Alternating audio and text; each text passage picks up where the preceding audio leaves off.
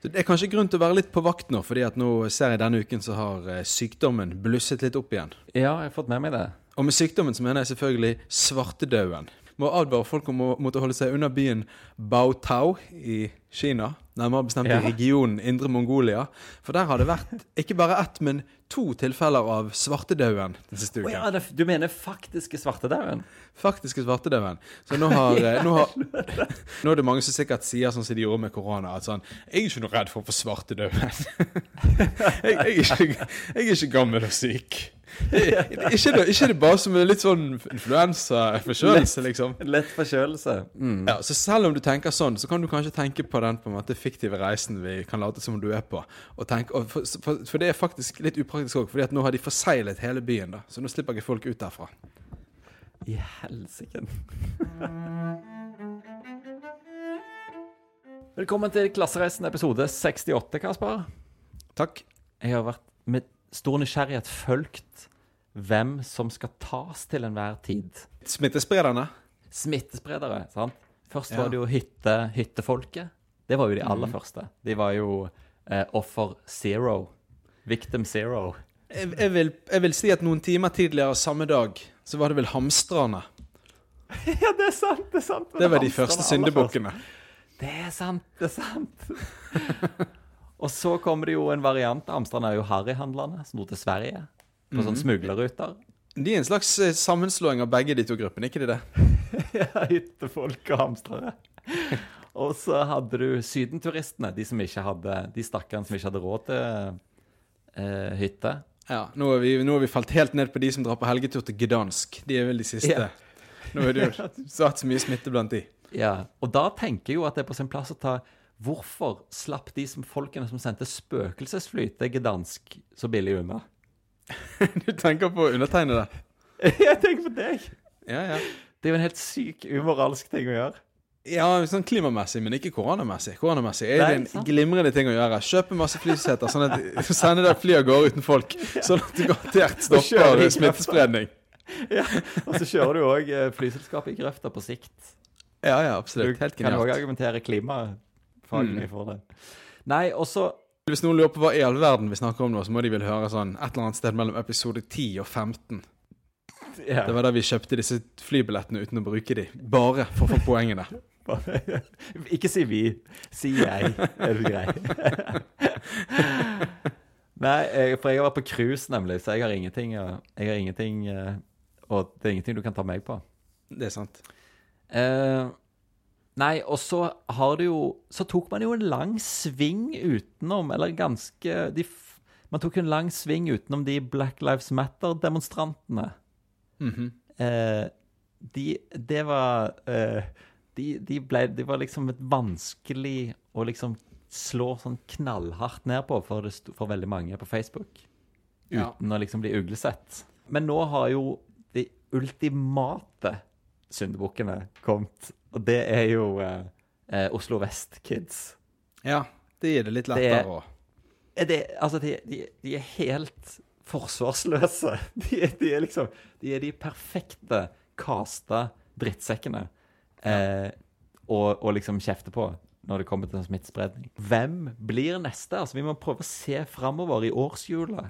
Hvilke Nå er det jo Det kommer til å bli liksom mer sånn misnøye at nå er det deres, nå er det dere som ikke er med på dugnaden. Beskyldninger. nye grupper skal tas. Sant? Mm. For hver, hver uke så trenger vi noen nye syndebukker. Ja, Eh, og jeg bare prøver å lure på hvem Jeg bare tenker på sånn, hvem, hvem kommer det til å være? Hvem kommer det til å være? Er det noe sånn umiddelbart som slår deg? Jeg, jeg kan jo se for meg at ehm, at liksom eh, At misnøyen rundt eh, de som eh, går amok på Black Friday, blir sånn ekstra sterk i høst. ja, sant. men det, og, det, og det er jo et stykke fram i tid, men det er, det er absolutt noe å flagge. Men jeg tenker jo eksempel, det eneste jeg kom på, da, er jo at det er jo snart elgjakt. Mm. Og det, blir elgjegerne. Det er neste. Det Ja, ja. neste vi skal kjefte på. Det er de nye alpeturistene. Det er sant, det. De helvetes elgjegerne som på død og liv skal ut og skyte og, og maltraktere, skadeskyte sånne, sånne der skogens konge. I fylla. I fylla, sant? De er jo de er ganske bra kasta, de òg. Sånn nikkersadel som driver med vådeskudd. Ja, og så er de jo en del av de i Indre Østfold, vil jeg tro. Det er jo litt der det er mye smitte òg, sant? Det er sant, det er sant. Det er helt sant. Ellers er jo eh, eh, Mikkelsmess er jo ikke så langt unna. Det er i slutten av neste måned. Hva kalte du det? Mikkelsmess. Mikkel, er det, er det en sånn steinerskolehøytid? Ja, det, det er jo en høytid for eh, på en måte veldig mange. Eh, blant annet i den katolske verden. Det er jo eh, helgenen, Sankt Mikael, som skal feires. Men, men, men, Der har du en sånn Nettavisen-tittel. 'Waiting to happen'. men, den, eh, men den er det riktig at man, at, man, at man gjør litt mer ut av den dagen på Steinerskolen enn hva man gjør i, hva heter det, i den offentlige skolen. I de vanlige skolene. Hele den skolen jeg gikk på, det var flere hundre barn. De skulle ut på, eh, i Bergen, da, på Storetveitmarken, og fly med drager. Hver sin drage. Å ja. Og det blir det fort smitte av. For det, er en haug, altså 200 sånne skoleunger som løper rundt med en drage de ikke aner hvordan de skal holde opp luften. Ja, ikke det For jeg hadde jo noen Steinerskolevenner i Stavanger. Jeg mente, Var det ikke noe sånn her um, motsfest som var kombinert med? At du skulle vise mot Helt riktig. foran, foran folk, de andre på skolen? Altså, legenden hvis, hvis du skjønner at det er interesse for å få høre mer om dette. Legenden, legenden lyder at en ridder ved navn Georg Det var en drage som drev og? Nei. Han var en helgen. Eh, Han var død allerede. Han var blitt død og ikonisert. Han svevet over det hele så, så, som en god ånd. Så det som skjedde, var at det var en, en by som var herjet av en veldig ond drage. Ja. Mens ridderen Georg han turde da å gå inn og drepe dragen fordi at Ja. Sankt Mikael ga han motet til å gjøre det. Og dragen i dagens samfunn er jo da viruset. Så da skal disse skolebarna Ja. Ridder Georg er vel disse tapre helsearbeiderne våre som står på dag og natt. Mens uh, Sankt Ja. Mikael, det er jo selveste helseministeren, da. Din sambygding. Bent Høie! Det Bent Høie. Nei, det- ja, det, blir nok Det blir de Steinerskolebarna. Jeg ser for meg at de er De er et bytte i en eller annen del del Ja. av befolkningen. Så blir de Og hvis, og, hvis vi, og hvis vi mot formodning skulle Hvis denne vaksinen til Putin skulle virke, og han deler den med oss innen 29. september, så kommer jo garantert ikke de Steinerskolebarna til å være vaksinert. For det, det, det er jo virkelig å stirre frykten i hvitøyet. De sier nei takk. Jeg eh, Jeg trekker mitt sverd, min sølvkniv, og går inn i marsjen med hodet høyt hevet. Men du, jeg må si en ting til òg. En ting som jeg syns var helt sykt. Det var Ja. altså en ordfører i en svensk by på grensen mot Norge. Kanskje det var Strømstad eller Svinesund eller et eller Ja. annet. Han reagerte nå på at det var blitt stengt ned igjen nå denne uken. da Grensen var stengt igjen. Å ja. Så det kan ikke ha vært Strømstad og Svinesund, for da hadde det vært stengt hele tiden. Men en av de som har vært åpen. ja. Vi intervjuet med han på nyhetene, og der sa han jeg håper dere får ned smittetallene raskt. Håper at det ordner seg for dere, sånn at dere kan åpne opp igjen. Ja. Da tenker jeg, har verden, blitt, har verden blitt helt sprø? Altså Står mannen der og sier vi har, Dere har kommet til å blitt smittet her. Nå, håp, nå håper jeg dere blir raskt frisk, så dere kommer tilbake og blir syk enda en gang. Hva er det for en logikk?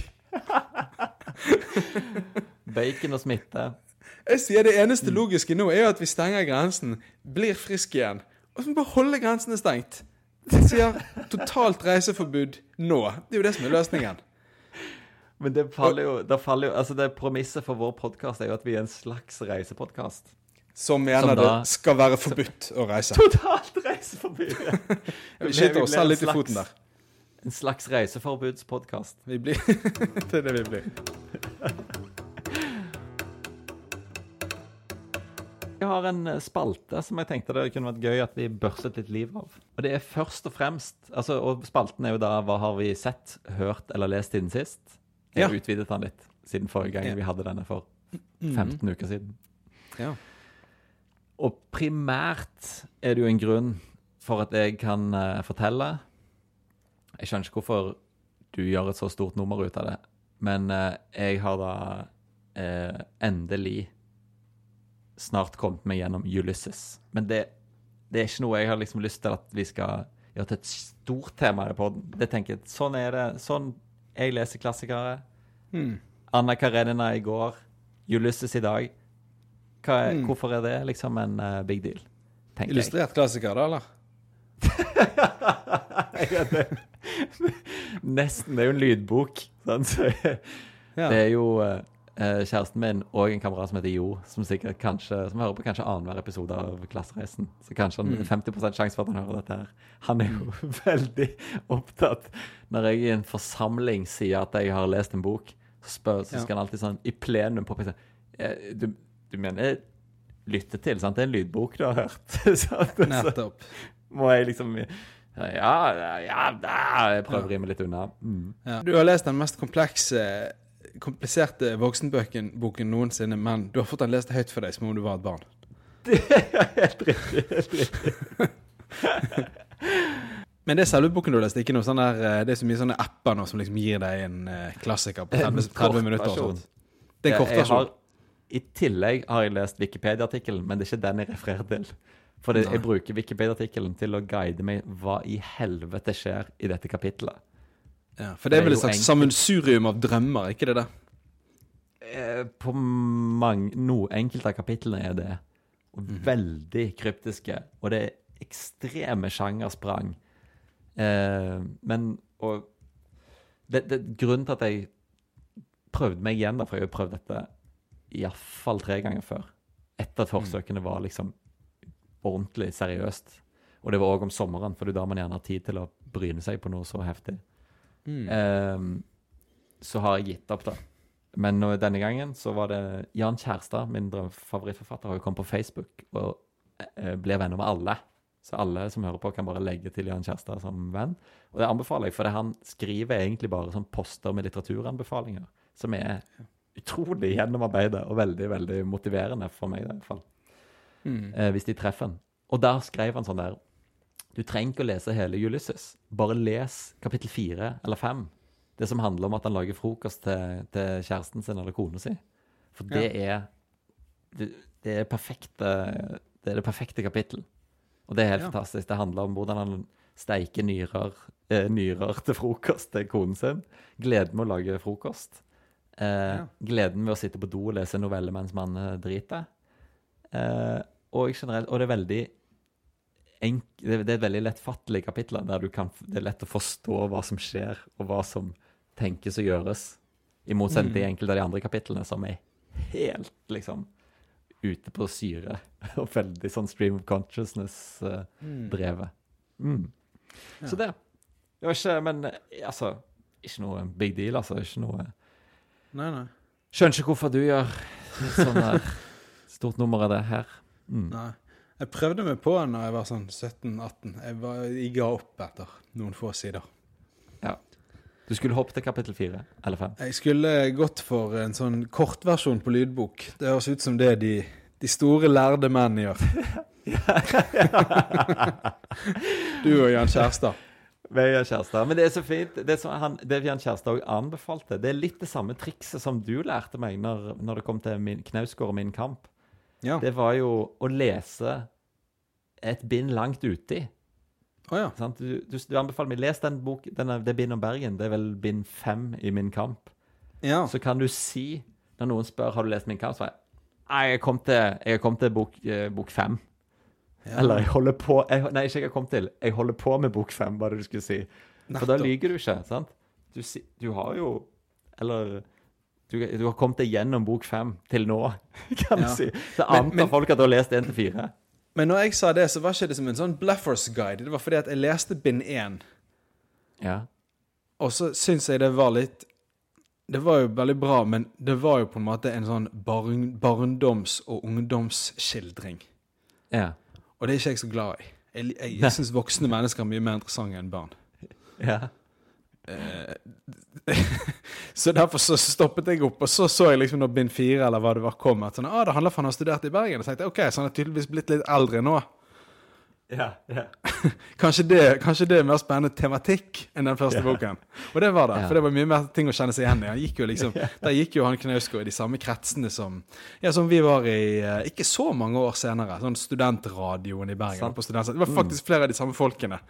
Flere av De som evighetsstudentene igjen. som Ja, ja. var med i studentradioen fortsatt, der de han beskrev og, og, og hengte ut i den boken sin. da. Ja, ja, og mange kolleger av oss i Bergens Tidende. Ikke minst. Og, eh, I går så, så jeg denne dokumentaren om Maradona som ligger på NRK. Ja, ja, ja, ja, den er jo helt strålende. Og den har du også sett. Ja.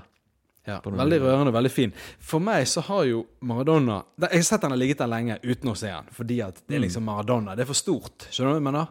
Jeg liker jo de litt Ja, det er litt for stort tema. Jeg liker jo de litt Ja. mindre, smalere tingene. ikke sant? Maradona, Ja, ja. hvem trenger vite mer om han? Ikke alt sagt om han. Og så sto det meg plutselig, idet jeg hadde sett bare to minutter Ingenting er sagt om han. Eh, For, for, for han har bare vært et sånt en, hva sier jeg, en sånn endimensjonal, kanskje todimensjonal karakter. figur. Mm. Ja. Mm. Det var liksom, det var jo den første fotballspilleren jeg noen gang hørte om. Og, sant? Jeg hørte Ja. dette navnet under eh, VM i Mexico i 86. Alle Ja. snakket om han, ikke sant? Ja. Og, eh, og, eh, og var fortsatt veldig liten, men så litt sånn over skulderen. Det, var, det var jo det VM-et det var så utrolig mye straffesparkkonkurranser i. I Så jeg husker I 86. Ja, sånn, ja. ja. Det var I 90 Ja. var det jo fryktelig mye. I 90 var det enda flere, nesten. Men i, ja. Ja, ja. Mm. Og Men- da hadde jo jeg hørt om legenden om Maradona. Altså i de, Jeg ble, ble vel interessert i fotball dagen etter VM i 1986, sannsynligvis. Mm. Og hørte jo bare om Maradona i da fire år, og så kom VM i Italia i 90. Mm. Og, så, og jeg bare sånn der Dette kommer til å bli så sinnssykt fett. Og så er det første kamp mot Kamerun, og Maradona er helt elendig. Det var Ja. helt grusomt. Ja. Ja, han ble jo Jeg husker jo det var også den første hele fotballkampen med Maradona jeg så. Og det, jeg var full av forventning. Og jeg husker det der er at det altså, han, ble jo, han ble jo sparket ned hele tiden, sant.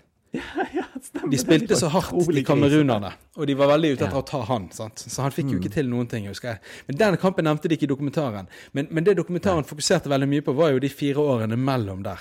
Tiden hans Ja. i eh, Napoli. Napoli. Mm. Og, og, um, og det var jo ikke som om Det var vel ikke så mye italiensk fotball på fjernsyn i Norge på den tiden, eller nyheter om det i det hele tatt. Så jeg visste ikke om liksom hvordan han hadde på en måte Alt han hadde utrettet, hvor høyt elsket han var. Ja. Men- og hvor men- men- fått, hvor god han var, og hvor mye han hadde fått til. Og hvor elendig Hvordan- det laget var før han kom. Og hvordan dette laget Det var elendig, som du sier, og så var det også veldig sånn, hva skal jeg si, kulturelt stigmatisert og økonomisk. sant? Fordi at Ja. Sør-Italia var et av de fattigste områdene i i hvert fall sikkert det fattigste området i Vest-Europa. Mens Nord-Italia blomstret med, med bilindustrien sin og så videre, sant? og moteindustrien. Og, og, så de rike klubbene i nord de dominerte jo fotballmessig, mens, de, mens Napoli i sør var lutfattig, elendig. Det var, de var kjent for mafia og kriminalitet og fattigdom. ikke sant? Ikke for å Ja, ja. være god i fotball. Og så kommer han dit, og så er han så god nærmest aleine, virker det som, at de ender opp med å vinne hele, hele serien. Så, så det er Ja. bare noen bilder der. Altså, de sier Han kunne ikke gå ut av huset sitt etter hvert. Og når han hadde vært for å ta en blodprøve på, eh, på sykehuset, Mm. så viste det seg at hun sykepleieren etterpå hadde stjålet blodet hans og tatt det med til et til en eh, katedral, der det ble plassert i en sånn lite monter ved siden av eh, blodet til den lokale helgenen. Stemmer det, stemmer det. Så de begynte å tilbe han som en gud, fordi han var frelseren Ja, ja. deres. Han virker så redd. Altså Han jukser, han, han trikser og fikser. Det er ikke bare det at han er god, men han er òg utspekulert og kynisk og en rebell, ikke sant? Ja, ja. Og så virker han plaget. Altså du, bare, Ja. bare, det litt, bare du ser liksom, Det virker jo ikke som han liker forsamlinger, f.eks. eksempel. Hvis det er litt mennesker rundt han, så får han et sånn Ja, ja. plaget uttrykk i ansiktet med en gang. Han prøver å være høflig, men du ser at han, han, han mistrives han sterkt. Han lider. Nei, og, det, og du ser Du føler at det er en eller annen sånn der en, Virkelig en enkel gutt fra slummen som har bare hatt den mest elleville klassereisen. Ja. Ne, der, ja. Som, som har tilbrakt mye tid alene i slummen som barn, og da fått i sånn ekte sånn Tom Hanks-stil fått en sånn ball som sin beste venn. Og så har han, når han da møter folk etter hvert, i sånn 11-12-årsalderen, så har han tilbrakt så mye Ja. tid med denne ballen at han er utrolig mye flinkere enn de til å håndtere han, og det skal han komme til å være de neste 15 årene. sant? Ja, ja. Og da er han så god at han blir verdens beste fotballspiller, kanskje tidenes beste. Og så blir fallet hans så voldsomt sant? med narkomanien og kriminaliteten, og, og hvordan han nærmest blir og ender da i Napoli etter liksom denne fine starten. Så i løpet av noen år så blir han gjort om mer eller mindre som et gissel for Camorraen der, som ikke vil la han dra, ja, ja. og som har så mye på han. At han ikke kan reise sin vei når han merker at han begynner å bli syk, og at tilgangen til kokain ikke er sunn for han. Nei, nei sant? Som de siden det har jo det bare gått nedover. Han endte jo til og med opp i Bergen her for noen år siden. og Ja. Med, relativt tomme tribuner og på sånn showtur. Ja, det var helt sykt. Det Da bodde jo der bodde, Du òg bodde her da, sant? Eh, nei, ja, jeg gjorde vel det, ja. Hmm. Ja, ja. Det var, det, men det var midt på sommeren, eller sånt, for jeg fikk det ikke med meg. Men jeg husker at det var bare vanvittig mye ståhei over at Ja. noen, man hadde fått eh, Maradona til Bergen. Ja. Da visste du at uh, eventkarrieren hans var på vei mot, uh, mot slutten. Ja, også, Men så har, jo, har det vært et eventyr siden. Men det var det ikke inne på der, men med fedmen og overvekten og alkoholismen og kokainavhengigheten. Og hvordan han dro til Cuba, og Fidel Castro, som ble nær venn av han gjennom 20 år. Reddet Ja. livet hans da, øh, ved å få han innlagt og hjelpe han og sånt der da, gjennom behandlingen. Besøkte han hver Ja. dag gjennom hele behandlingen. og ga han Jeg håper virkelig at det, det kom At de fortsetter at de, at det der De burde jo fortsette å lage en, eh, en ny episode om han. En ny sånn film for hvert liksom tiår Ja. i livet hans. Helt, Men nå, jeg, er, men nå er det jo jeg, jeg fulgte opp senere i går da, med å se på, på Netflix. De har jo en helt fersk serie om Maradona i dag, som følger han den, har jeg som hørt, trener. den har jeg bare hørt snakk om. Den den, ikke... den, den handler jo da om at han reiser til en eh, en, eh, en bitte liten landsby i Mexico. Ja. Et bitte lite lag på det nest øverste nivået der skal bli treneren deres. Og dette, Ja. denne byen er da den liksom regnet som verdens kokainhovedstad. Det er der denne, Selvfølgelig. disse kartellene i Mexico er hovedkvarter. Det er liksom Europas Ja. svar på Napoli, da. Lurer på hvorfor. Hva som trakk han dit. Og når jeg satt og så på det, og så på dette litt sånn gamle, eh, hva skal jeg si, rusbelastede ansiktet Mm. Han virker jo litt som en sånn eks-narkoman-type. Ja, det er vel kanskje fordi han er en eks-narkoman-type. Nettopp. sant? Nå er han Ja. 60 år gammel. Eh, Men han har fortsatt sjarm, og han danser og synger og shower. Og, og er jo en munter fyr, men samtidig så har han jo veldig sånn mørkt og tristhet hengende over seg. Det er tilbake på den der glade gutten. Det var, det var så vakkert i denne dokumentaren hvor han er liksom et par og tyve og Ja. ler på ekte hele tiden og bare koser seg. Det- er bare et menneske, da. Hjerteskjærende å se, altså. Mm. Nei, altså, jeg husker jeg, jeg så jo jeg var veldig opptatt av Maradona når jeg spilte fotball. Og Ja. så sånn der eh, Jeg husker jeg kom i det nærmeste Det jeg da antok var himmelen. Som var en sånn eh, Virgin Megastore i London. Ja. Der de hadde bare sånn vegg til vegg med sånn fotball-VHS-er. ja. Det høres ut som jeg er 100 år, men det er altså det. Dette må ha vært en gang på slutten av 90-tallet. Eller midten av 90-tallet. Ja. Og da, og da kjøpte jeg annet en sånn analysefilm som analyserte Maradona som, som fotballspiller. Ja. For det var jo sånn Eh. han ble så god, ved å se på en sånn. Ja. Det var det som skulle til for å gi deg liksom Maradona-touchen på ballen. Helt rett. Det er det jeg òg tenkte. At dette er Alt- oppskriften alt kan læres. Hvordan, hvordan kan jeg bli sånn som han? Jeg kjøpte en om George Best òg. Eh, bare sånn alkiser, egentlig, ser jeg nå. Jeg var Ja, sånn alkisforbilder. Så jeg ble jo veldig jeg, jeg ble nesten like flink å drikke i ungdommen, men jeg ble aldri like flink å spille fotball. Ja, det er jo noe. Én av to.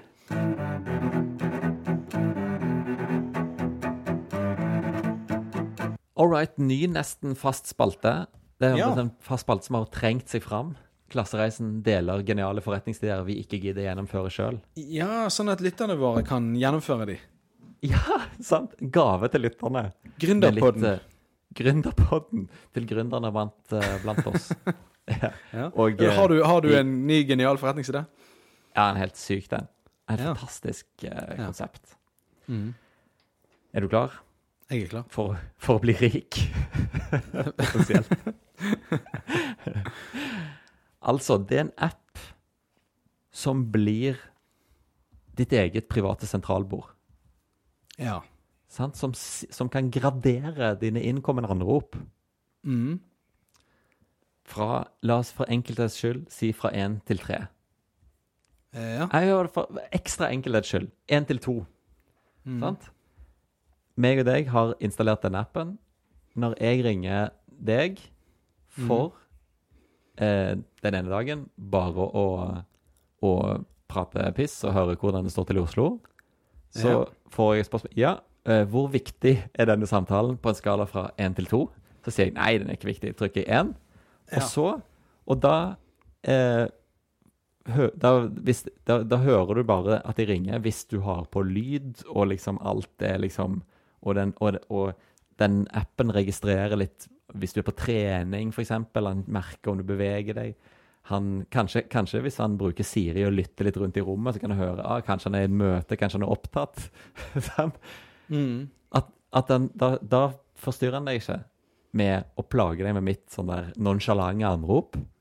Hvis jeg trykker to, som er jo da den store alarmknappen, så begynner telefonen å hyle og skrike. Selv om du har den på lydløs, så kan jeg da Ja. trenge gjennom eh, lydløsen din for å si Så det er bare to, det er bare to, uh, to, to nivåer, to nivåer. Det var bare for enkelhets skyld. Her kan du gjøre det så hvor komplekst du vil.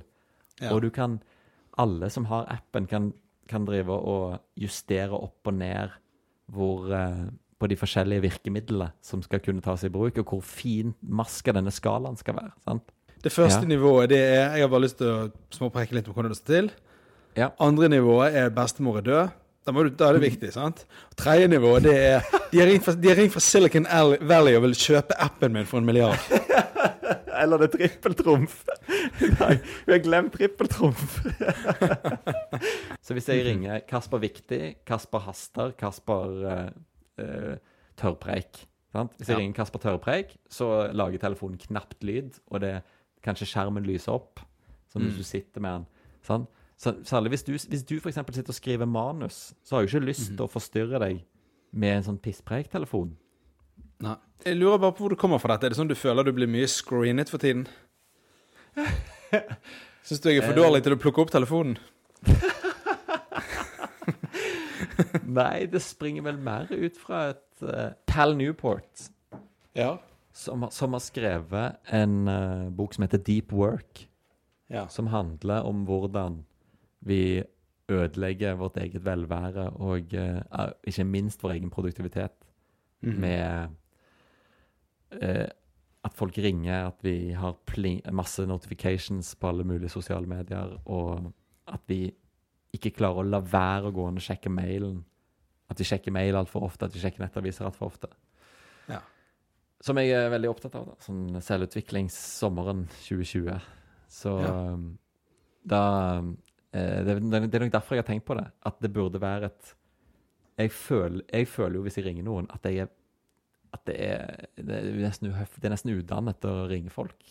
Med mindre det er liksom ordentlig prekært. Ja. Så det er der ideen kommer fra. Ja, ja, ja. ja men det er ikke så dumt, det. Nei, sant? Så det er jo bare å ta, hvis noen har lyst til å lage den appen. ja.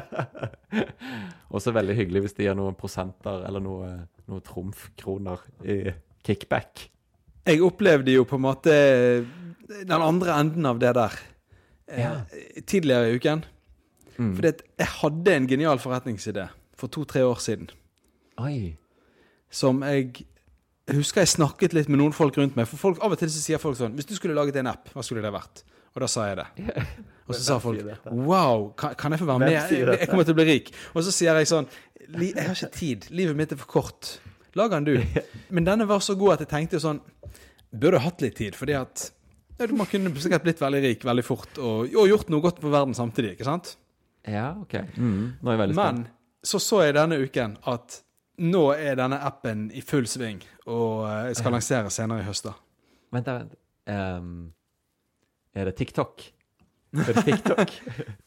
Nei, det var noe, rett og slett noe så enkelt og, om jeg må få si det selv, genialt, som en, en, en deleapp for parkeringsplasser. Ah, ja, Så så, du Airbnb har- for parkering. Airbnb for parkeringsplasser. Så du har en Ja. parkeringsplass, og så sier du ja, men jeg er jo på jobb fra åtte til fem hver dag. Da er parkeringsplassen tom. Da er den tilgjengelig i appen. Og da kan hvem som helst stå der i mellomtiden, og så betaler de for å stå der. Ja. For da får du utnyttet byrommet mye bedre. ikke sant? Eller ikke bare by, men alle mulige steder, egentlig. Ja. Har du en garasje det- eller hva som helst, ikke sant? ja. Det er ganske Det genialt. hører absolutt genialt, men det er ikke en sånn Det er ikke kanskje en sånn eh, en milliard dollar-idé. Sånn inst umiddelbart, iallfall. Milliard lire. kanskje. Der er det bare sånn uh... Men nå, så, nå, så, nå fikk jeg opp sånn annonse på Instagram tidligere i uken om akkurat Ja. det. Har du en parkeringsplass, gjør den tilgjengelig her fordi at vi launcher denne appen. Og så er det akkurat de samme prinsippene. Når jeg tenker meg om, så er det jo sikkert en av de personene jeg liksom var så sjenerøs og delte ideen med, som har laget det. ja, ja. Men da, da, du, da skal du jo være lykkelig, tenker jeg. Da skal du, det er viktig å ikke bli bitter på de tingene der, for det der er jo Det er jo ikke det, er jo ikke det å ha ideen som er Nei, det koster jo ingenting å slenge ut noe sånt. Sant? Nei, ideer og bilder. Tenk så mange mennesker som går rundt og, og liksom føler at liksom eh, Ja, de gikk glipp av sin livsmulighet fordi at det var ikke de som laget Spotify, liksom. Du skal treffe en sightgeist, og du skal, du skal ha så mye flaks for å liksom Det er så mange ting som skal stå aligned da, for at det der skal bli en megahit. Så det, det der skal man Jeg- ikke tenke på. Og jeg, jeg, jeg, jeg har jo ikke bil engang. Ingenting å tjene. Men jeg skal bli Jeg tenkte jeg skulle bli sånn engleinvestor. Hva betyr det? At du skal eh, i Märtha Louise? Jeg skal, jeg skal, skal investere i en engleskole. Ja, eller hun, hun makkeren til Märtha Louise som ble forsmådd. Helt riktig. Skal du gå i tospann med Blir hun? forsmådd? Blir hun Og starte? Og starte? forsmådd? Ja, Astarte. Stemmer, stemmer. Ja, Märtha stakk riktig. jo av og ble med han sjamanen istedenfor. Ja! Det er sant, det. Shit. Mm. Det er jo det dram... Det, der har du jo en der, der har du en manusidé som jeg kan gi vekk òg gratis. Ja, hun, har skrevet, hun, har skrevet, hun har jo skrevet en bok om det der hun er langer ut og er bitter mot Märtha. Du kan jo kjøpe rettigheter til den og lage film. Det er jo en no-brainer. Det er jo fantastisk lite trekantdrama. Jeg, leder- jeg driver og leter etter et bra sånn podkastdrama jeg kan lage. Det, der har vi jo der Bare kjøper noe eh, pre-sold property. The Royal Psychic Who Snubbed Me. Men jeg, skal, jeg tenkte jeg skulle bli investor i en sånn digital kjøreskole. En mobile first kjøreskole. Ok. Kjøreskole der, der du istedenfor å oppsøke en kjøreskole, så laster du bare ned appen, og så kommer kjørelæreren og plukker deg opp. Og så får du kjøreopplæring, og så har du Tar du sånne moduler i appen, svarer på alle mulige teorispørsmål og Så det er ikke sånn som Flight Simulator. Du får faktisk sitte i en ekte bil. det, det, nå røper jeg egentlig sånn non-disclosure uh, Nå bryter jeg non-disclosure agreementen, men det, Mhm. det skal jo selvfølgelig bli en sånn VR-kjøreskole. Ja, Det er jo mer koronavennlig òg, da. Ja, sant, sant, sant. Nei da, Mm. de har foreløpig har jeg ikke hørt om noen slike planer. Ikke når de pitchet Nei, til i hvert fall. Nei. Så det blir gøy. Ja. Å se, Er det, å se ah, Er ikke det gøy? Jeg føler det jeg er det store summer du, du satser på dette? Nei, nei. Det er vel eh, kanskje mellom 5 og 10 av liksom eh, sparepengene. Ja. Som da er satt av til lek og moro. ja, ja. Spennende. Og potensielt Ja, det er det jeg føler mest. Det er mest at det er At det er Det er et kick, og så er det gøy. Og så har jeg jo masse Masse. Jeg har noe som PR eh, og litt sånn presseerfaring som jeg tenkte, som jeg tenkte skulle Som jeg kan bidra med. Som Mm. en litt sånn aktiv eh, laid, Aktiv, men laidback eier. Mm. Ja. Ja, det kan jo, så kan det jo være det gjør underverker med dette Fi-nummeret ditt. ja, ikke minst, ikke minst. Og vi har noen sånne der out of uh, sånn Black Swan-opsjoner. Gjør underverker for finnummeret mitt. det trengs. Litt Ja. aktiv nødhjelp til finnummeret.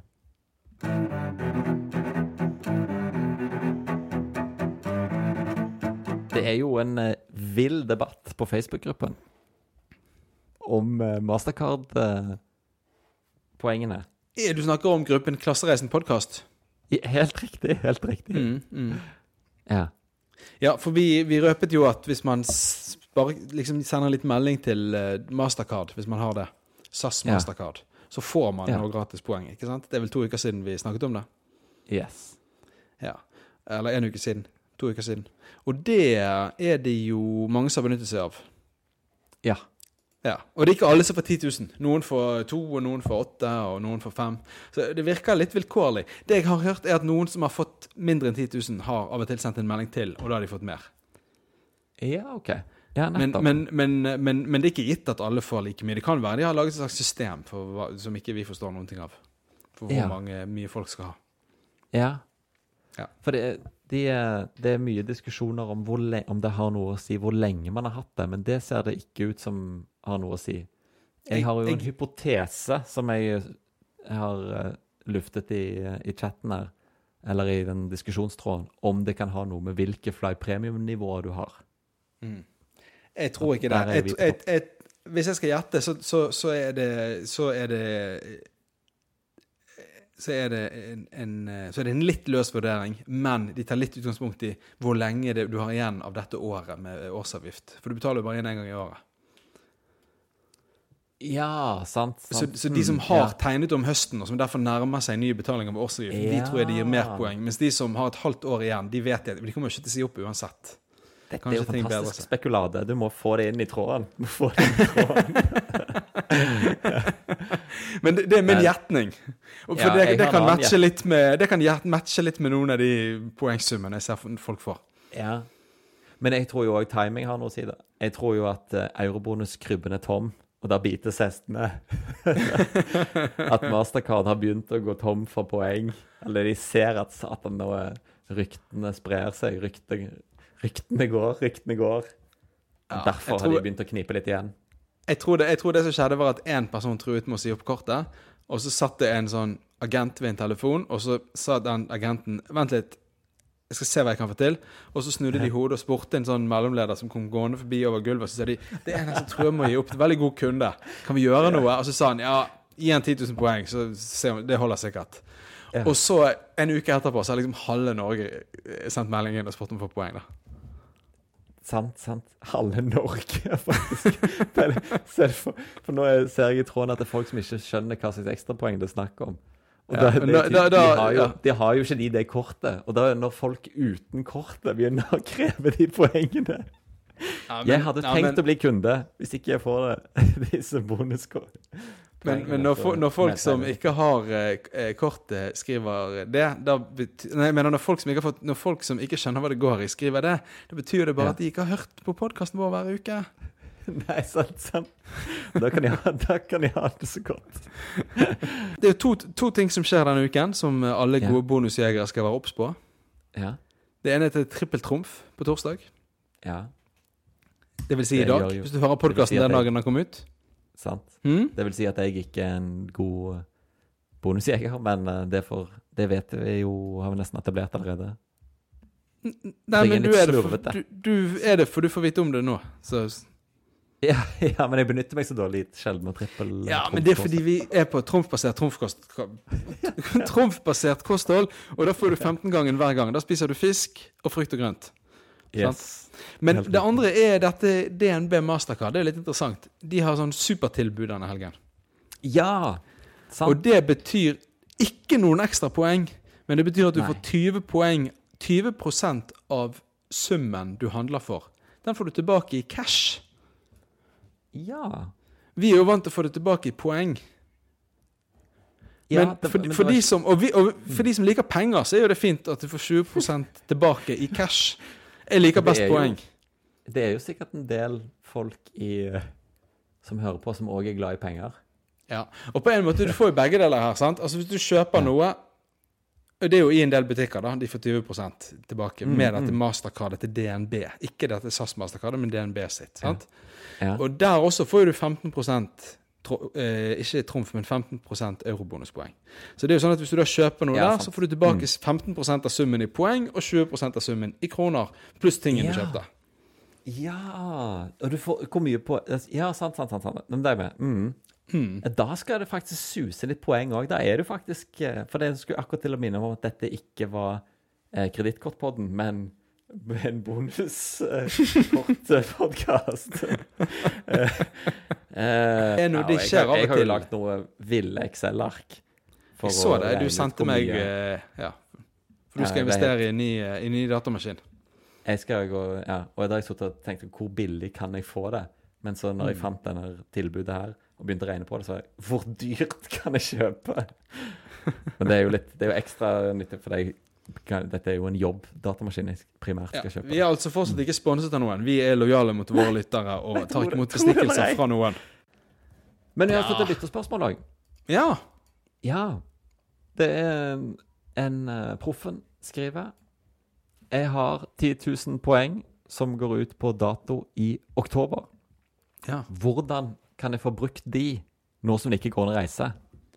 Altså, hvordan Ja. kan jeg få, bruk, få anvendt best anvendelse for disse 10 000 poengene ja. uten Når hvis en ikke skal reise på en klassereise? Ja, Det er et godt spørsmål. Det går, vi Ja. kunne jo kanskje bestilt en tur, og så Altså, du kan jo fly tur og tur innenriks i Norge, da. Det er jo lov, med munnbind. Ja. Men det er jo sikkert Jeg skjønner jo godt hvis han ikke har lyst til å reise. Jeg har ikke satt meg på et fly siden lockdown. Forrige gang jeg fløy, var jo, var jo da vi fløy første klasse hjem fra Australia. Ja. I eh, februar, ikke sant? Så jeg Ja. forstår godt hvis han ikke vil det i det hele tatt. Men det går jo an å bestille en billett, kanskje, og så får du den utsatt. ja det, det er jo verdt å teste sjekke ut, iallfall. Altså, Det man Det- kan gjøre med poenger som holder på å gå ut på dato, det er at man kan bestille en reise i fremtiden. Det eneste er at hvis den Du får ikke endret Den den. ryker. Du får ikke endret den etter, etter den datoen der dine poenger har gått forbi. Om den ryker sånn at de sier vi må, du må utsette reisen din, da vet jeg ikke hva som skjer. Det er jo sikkert en viss far for å miste de da. Nei, vet du hva, jeg tror det safeste er å, eh, er å kjøpe noe annet for de poengene. Og da kan Ja, jo du sant. kjøpe hotellopphold i Norge. Ja, ok. Ja. Får du noe god eh, veksling på det? Nei, det kan jeg aldri tenke meg. Men du kan bestille det hos SAS. Er det Radisson, tror jeg? Sånn, det var det iallfall i før i tiden. Det er inne på sas.no. Og så Ja. er det jo da Verdens er jo- verste sånn ekspertsvar. Vi bare sitter Sånn cirkasvar. Men, for- Men så har du jo. Eurobo- Vi bare sier hva vi skal google. Du har jo Eurobonus-shoppen, da. Ja. SAS selger ting, sant? ja. Så jeg kan gi noen eksempler her, sant? Ja. Djungelvrål fra Malaco. Hva er det for noe? Eh, det er noen slags eh, slikkerier. Oh, ja, Noen salte, salte greier. En liten pose med 450 gram, så du får nesten et halvt kilo, da. Fy faen, ja, nettopp. Noe vingummi eller noe sånt. Den kan du kjøpe for 32 kroner, eller for 1000 poeng. Eller det vil si 1020 poeng, da, så han kan få ni poser med det. Og det er jo da, utgjør jo da en, eh, fire kilo, da, med jungelvrål. Eller, Eller tur-retur Svalbard. Mm. eller så kan han kjøpe 36 bokstavklosser fra Mickey Leksaker for 7140 poeng. Ja. Det er en slags leke. Sant? Altså, er det sånn home-bokstaver, eller hva er det? Nei, det er en slags leker med bokstaver, sånn som babyer kan sitte og snu på sikkert. Ja, OK, OK. Mm. Um, kan, eller litt større babyer, kanskje, hvis de skal prøve å stave ord og sånt. Jeg vet ikke. OK. Ja, er veldig Også, intelligente babyer. Her foran, det, altså Greien er at veldig mye her koster jo 100 000 poeng pluss. Ja. Men det er noen ting her som er under 10 000 poeng, og det er de jeg nå trekker frem til. Hva het han, sa du? Du skummer fløten. Proffen. Proffen, ja. Ja. Så eh, det Proffen kan kjøpe Har han grill? Vet du, Kjenner du Proffen? Ser han ut som han Eh, griller på bildet? Jeg tror ja, han, eh, han Jeg vil anta han er en griller, ja. Mm. Han kan kjøpe en, et luksustrekk fra Landmann. Det er sånt trekk til å over grillen. Ja, OK. For 9330 poeng. Da får du jo makset det, virkelig. Ja, du får i hvert fall sett det, da. Altså, for det er jo utenpå. Så du får jo på en måte en påminnelse gjennom hele vinteren hvis du f.eks. har den ute på balkongen din eller i hagen. eller sånt. Så kan du se ut på den og tenke at fikk ikke reist, men jeg fikk et luksustrekk fra Landmann. Luksustrekk til grillen. Hvis han eventuelt vil tenke litt fremover, så kan han få eh, tre sånne julekuler fra Omagio for 8140 poeng. Ja. Jeg, vil, jeg tenker jo her eh, Sånn som jeg kjenner proffen, og sånn som jeg leser proffen ut av spørsmålet, at her bør man jo tenke hva kan bli en god sånn regift-gave. Noe som vi skal Ja. inn liksom i julesesongen. Mm. Det, er jo, Det altså, det, hører jo, det hører jo med til historien at dette her eh, At denne eurobonus-shoppen Mm. Hvis vi skal gi et offisielt råd fra Klassereisen podkast til våre på en måte, bonuspoenghamstrende lyttere, så er det jo ikke kjøp noe i eurobonus-shoppen. Det er utrolig dyrt. Altså bruk penger heller hvis du skal kjøpe noe. Men, men, men, men hvis proffen har lyst til å virkelig stå på stortrommen Ja. eller, nå sier jo proffen rett ut at han har 10 000 poeng han har lyst til å bruke. Men det kan jo være vi har andre lyttere som har mer har poeng de har lyst til å bruke. Ja, han har jo 10 000 poeng som går ut i oktober, så han har jo Ja. flere poeng på konto. Ja, jeg tror ikke han har nok til det jeg skal si nå. Men, men, men hvis vi har noen lyttere som, som sitter på veldig mye poeng som holder på å gå ut på dato, så Ja. kan vi jo da gjøre oppmerksom på at de har på en måte produkter til de også. De, du trenger ikke å De skal ikke gå tapt, de poengene. Du kan nemlig kjøpe et, et ver- Fra Tank Tools så har de et verktøysett som består av 1055 deler. Det er et svær, stygg jævel. Det, er til og med tagget noen sånne slemme øyne på henne. noe sånt. Det er svært rødt skap som Ja. går fra gulv til tak. da. Og det selger de da for intet mindre enn to millioner eurobonuspoeng. Men da skal du ha litt poeng, altså. Og du skal ikke være så glad i å reise. Nei, du skal ikke være glad i å reise. Du skal være mer lyst til å sitte hjemme i boden og mekke litt. Og det er jo en fin sånn eh, aktivitet. Karantene. Karanteneaktivitet. Ja. Jeg tipper at den har egentlig kostet sånn 20 000 poeng, men pga. karantene, og de ser at nå er det blitt jævlig populært å kjøpe det der mega toolkittet, så har de bare skrudd opp prisen for å skvise oss stakkars eurobonushamstrere i karantene. For, folk, for folk i andre enden av skalaen som eh, ikke, ikke har lyst til å kvitte seg med poeng, men som fortsatt samler poeng, sånn som vi gjør, Mm. så kan det jo være Men som likevel har lyst på dette verktøysettet med ja. nesten 1100 deler, så kan det jo være verdt å nevne at man kan også kjøpe det for kroner 61 981. Og da får man 61 981 poeng. ja. Det er jo en tur-retur-billett eh, til Asien på business. Til Asien på business, ja, sant. Godt Ja. poeng. Nei, Nei, det får være våre råd for i dag, ikke det det? det, det høres ut som en god plan. Mm. Før vi har svidd av liksom en, en milliard poeng. Kanskje vi, kanskje vi, eh, vi ber proffen, hvis han hører på, om å, eh, Mm. å, å sende en melding eller legge igjen en beskjed på veggen i Klassereisen podkast, gruppen vår på Facebook, om hva han går for. Om det er en av disse tingene, eller om det er et hotellopphold, eller om han bare lar de gå til spille. Jeg blir litt Ja, er det samme her. Og iallfall hvis han ender opp med det der eh, verktøyskittet. Da, da er det, da, det tenker jeg nesten Hvis noen noensinne kjøper det, så er vel det, det er liksom en sak for VG. Det er ikke bare for Klassereisen podkast. Det får sånn gullstatus som blir halehelt. Ukens halehelt. Fordi at da har jo du reist Ja, fordi at da har jo du reist utrolig mye for å spare opp to millioner poeng. Og du har gjort det systematisk fordi du har lyst til å reise jorden rundt 100 ganger. Og så gir du opp pga. covid, og så ender du opp med å kjøpe dette verktøysettet istedenfor. Ja, det er sant, det. Fin sang. Ja. Det er nesten Lørdagsrevyen. Portrett på Lørdagsrevyen. Takk for i dag. Snakkes igjen om en uke. Vi poddes neste gang!